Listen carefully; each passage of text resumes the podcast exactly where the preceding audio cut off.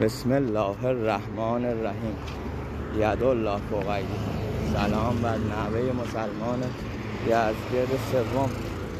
سلام بر نتیجه مسلمان قیصر روم. حسن صباه ببینیم کنیم حسن صباه چی کار می‌کرده؟ با بگردیم حسن رو پیدا کنیم حسن کجایی حسن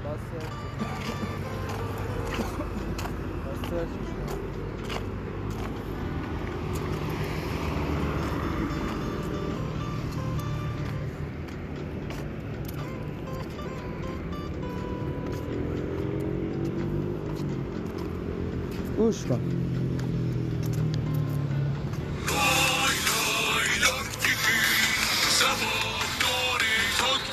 میگه حسن صبا هم لاکتیکیه.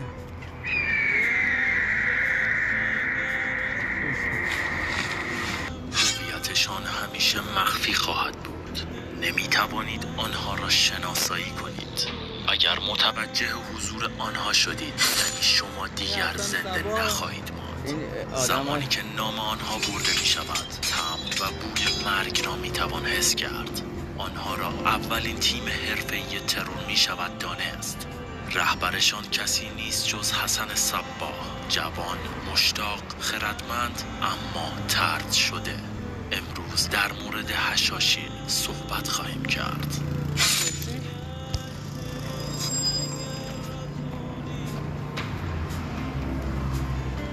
تیم در ترور سالهای 1090 میلادی حسن صباه موفق شد تا بدون جنگ و خونریزی. قلعه استراتژیک در کوههای صعب العبور علمود در قزوین را فتح کرده و به عنوان پایگاه مرکزی خود قرار دهد. هدفش سرنگون کردن امپراتوری سلجوقی بود.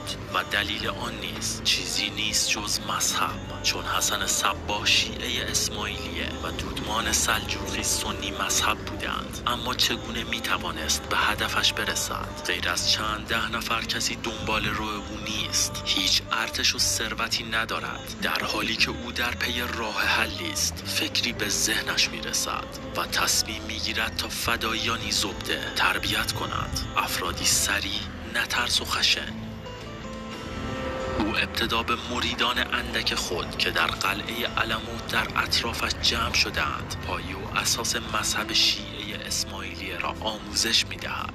و اینکه به چه دلیلی باید با سنیان بجنگند. به دلیل شخصیت کاریزماتیک صباه از منظر پروپاگاندا نیز بسیار فراتر از عصر خود بود. علاوه بر تمام اینها به بحث داروسازی و علوم غریبه مانند تلسم و جادو نیز کاملا واقف می باشد بسیاری تعلیمات سحر و جادوی او را مربوط به زمان تحصیل او در مصر می دانند فدایان حسن صباه پس از پایان آموزش های تئوری مباحث دفاع شخصی مبارزه مخفی شدن و نفوذ را نیز آموزش می‌دیدند. حسن صباه بر این موضوع واقف بود که در مبارزه خود به دلیل تعداد کم یارانش باید به جای جنگ تن به تن به ترورهایی هدفمند روی بیاورد. به همین دلیل سلاحی را که بعدها به سمبل هشاشین تبدیل خواهد شد انتخاب کرد. خنجر اگر خنجر هشاشین برای سوء قصد و ترور از غلاف خود خارج می شد دیگر راه برگشتی وجود نداشت و برق این خنجر آخرین چیزی بود که قربانی آن را می‌دید. اولین هدف آنها وزیر امپراتوری سلجوقی خاج نظام الملک انتخاب شد. هشاشین به دلیل اینکه تنها شانس یک بار سوء قصد را داشتند به هیچ وجه عجولانه عمل نمی کردند ابتدا به درون خطوط دشمن نفوذ و برای مخفی ماندن به افرادی عادی و قابل اعتماد تبدیل می شدند در ادامه آهسته آهسته به قربانی خود نزدیک و تمام حرکات او را مو طی گزارشاتی به علمود و شخص حسن صباه می رسندند. رفتار هدف مورد نظر تعداد محافظان او برنامه روزمره و حتی نقاط ضعف زره او نیز گزارش می‌شد. نهایتا حسن صباه و نزدیکانش بر اساس این گزارشات نقشه ترور را آماده و دستور قتل را صادر می کردند سرانجام نظام الملک نیز دقیقا این گونه رقم خورد. زمانی که شب از قصر به سمت حرمسرای خود می رفت برای سلام و احوال پرسی با دو مرد صوفی مسلک لحظه ای ایستاد. اما در اثر ضربات متعدد خنجر از طرف آنها از پای درآمد. نکته عجیب دیگری در این بین وجود دارد که می‌گوید. فداییانی که این ترورها را انجام می‌دادند صحنه قتل را ترک نکرده بلکه در آنجا مانده و با سربازان درگیر می شدند طبق ادعاها این عمل برای نشان دادن شجاعت و نترس بودن هشاشین به دشمنان خود بوده است. هشاشین به حدی در قصر سلجوقیان نفوذ کرده بودند که دیگر تمام اهالی قصر به یکدیگر شک داشتند. آنها همه کس می توانستند باشند ولی در عین حال هیچ کس نبودند. یک کشاورز آشپز محافظ گدا واعظ تاجر و یا یک فرمانده. آنها در هر نقشی می توانستند حضور داشته باشند و در سایه این ترورهای هدفمند باعث تزلزل پایه های حکومت سلجوقی شدند. چون که خاج نظام الملک فرد محبوبی بود و مردم تصور داشتند که کشتن او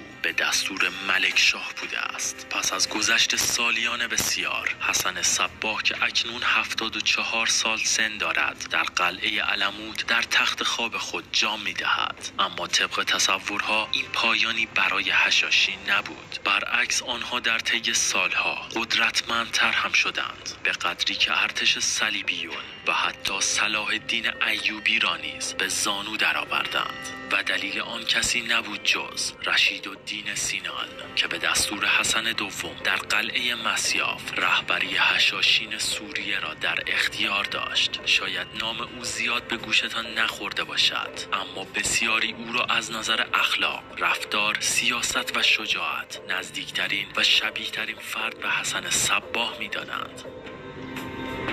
پس از سلجوقیان اکنون تهدیدی دیگر بر روی مذهب اسماعیلیه و هشاشین سایه افکنده است. فاتح بیت المقدس رهبر محبوب مسلمانان و فرمانده موفق صلاح الدین ایوبی طبق اسناد تاریخی او در قدم اول مذهب اسماعیلی را به کلی ممنوع و دستور داد تا تمام پیروان این مذهب دستگیر و به صلیب کشیده شوند. این فتوا که هشاشین را به شدت عصبانی کرده بود باعث شد تا سینان برای صلاح الدین ایوبی نامه ای نوشته و درخواست باطل کردن این فتوا را کند ولی صلاح الدین ایوبی این درخواست را به شدت رد کرد. حتی پا را فراتر گذاشته و ارتشی را برای فتح قلعه مسیاف به سوریه اعزام می کند هشاشین دیگر مطمئن بودند که دشمنی در مقابل آنهاست و زمان آن فرا رسیده تا زهر چشمی از صلاح الدین و ارتش او بگیرند.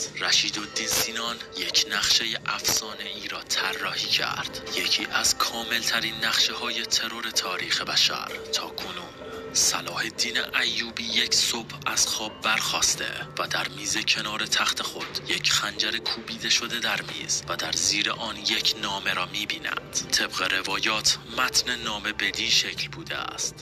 این خنجر به جای میز می توانست در قلب تو فرو رود. اما ما قصد کشتن تو را نداریم. مطمئن باش که عجل و مرگ دستان ماست. صلاح الدین ایوبی به قدری از این ماجرا تحت تاثیر قرار گرفته و ترسیده بود که ارتش خود را از سوریه بازگردانده و فتوای خود را نیز باز پس گرفت. اما این تصمیم برای رهبران هشاشین در علموت و سینان در سوریه کافی نبود. به همین دلیل یک فدایی دیگر برای مذاکره با صلاح الدین اعزام می شود. فدایی حامل پیغامی برای صلاح الدین است و این متن فقط زمانی که او تنهاست باید برای وی خوانده شود و هیچ کس دیگری نباید از متن آن با خبر شود. خبررسان به حضور سلطان قبول می شود و درخواست و شرط خود را برای دیدار خصوصی با صلاح الدین مطرح می کند. صلاح الدین غیر از دو محافظ شخصی خود دستور می دهد تا همه از سالن خارج شوند و به فرستاده می گوید که این دو محافظ مانند برادران من هستند و هیچ سخنی مربوط به من از آنها پنهان نیست. فدایی ای از صلاح الدین ایوبی می‌خواهد تا دستور کشتن او را به دو محافظ خود بدهد. با دستور صلاح الدین محافظان هیچ عکس عملی نشان نمی‌دهند. در ادامه فرستاده می‌گوید اگر من دستور قتل تو را به آنها بدهم آنها چه خواهند کرد؟ صلاح الدین که از این اتفاقات کاملا شوکه شده سکوت می کند و محافظان خنجرهای خود را به سمت صلاح الدین می کشند. پس از تمام این اتفاقات صلاح الدین ایوبی تا پایان عمرش دیگر نه با اسماعیلیان و نه با هشاشین وارد منازعی نشد. اما هشاشین مشکلات دیگری نیز داشتند. کنراد مونتفرات یک نجیب زاده ایتالیایی و در عین حال یکی از مهمترین افراد حاضر در جنگ سوم صلیبی مردی باهوش نترس و جنگجو. خیلی وقت است که فرشتگان مرگ هشاشین را دشمن خود قرار داده است.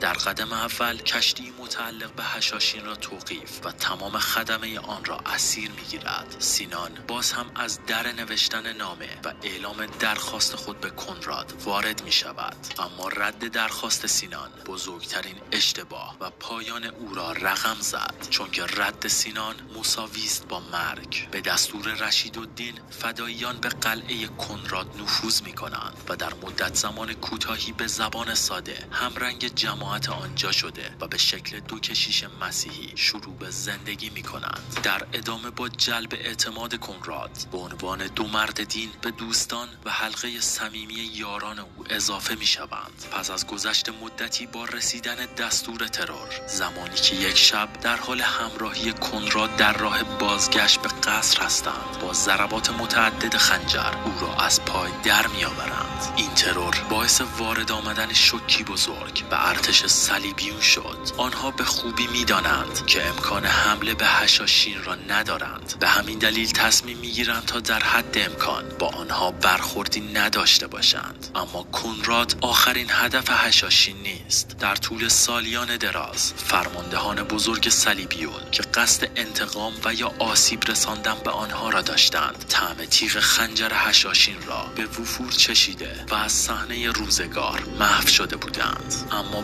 برخلاف تمام گفته ها سوء قصد و ترور هیچ وقت اولین انتخاب هشاشین نبوده است. هدف اصلی آنها را ایجاد ترس و ارسال پیغام برای دشمنان مذهب اسماعیلیه می‌توان دانست. تا در سایه آن یک مسئولیت برای پیروان مذهب خود به دست بیاورند. البته افسانه و حتی شایعه های بسیاری در خصوص حسن صبا و فرقه تحت امر او در تاریخ وجود دارد. به نحوی که تاریخدانان بسیاری این شایعات را تبلیغات دشمنان حسن صبا بر علیه او می‌دانند. برای مثال یکی از این روایت های اشتباه که هیچ سندی در تایید آن وجود ندارد در خصوص مصرف هشیش توسط فداییان و نشان دادن بهشت ساختگی به آنان می باشد چون که در این خصوص غیر از نوشته های مارکوپولو هیچ سندی تاریخی وجود ندارد. همچنین مرتبط دانستن نام هشاشین با ماده مخدر هشیش نیز از همین تبلیغات سو نشأت می‌گیرد. شهرت و وحشتی که از آنها در اروپا ریشه کرده به حدی می باشد که اروپاییان نام اساسین یعنی آدم کش را بر روی آنها گذاشته بودند. حسن صباه و رهبران پس از او در انتخاب فداییان و سوء قصد کنندگان بسیار هوشمندانه عمل می کردند برای مثال آنها به هیچ عنوان مردانی قد بلند زیبارو و یا با فیزیک به خصوص را انتخاب نمی کردند. بیشتر افراد عادی و کاملا معمولی چه از نظر قیافه و چه از نظر اندام انتخاب اول آنها بود. چون که هیچ وقت ترور تنها راه حل آنها نبود. بعضی فداییان با نفوذ در خطوط دشمن گاهی دهها سال در کنار بعضی اهداف زندگی می کردند. البته تا زمانی که فرمان قتل آنها از طرف علموت صادر شود. با اینکه فرماندهان و شاهان بسیاری به جنگ با هشاشین برخواستند اما بیش از دیویس سال کسی نتوانست تا این قلعه را در علموت فتح کند. البته تا زمانی که پای مغولها به میان آمد مانند تمام ایران.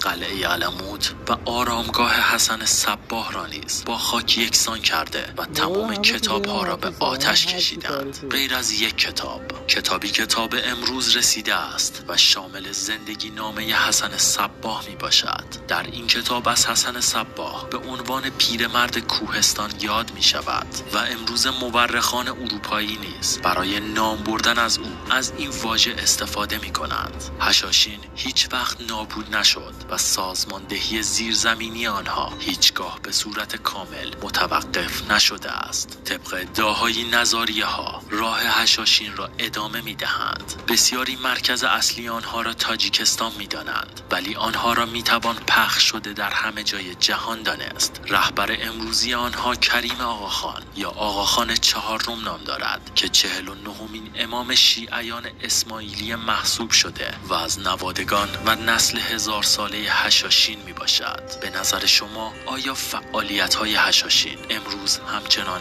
ادامه دارد؟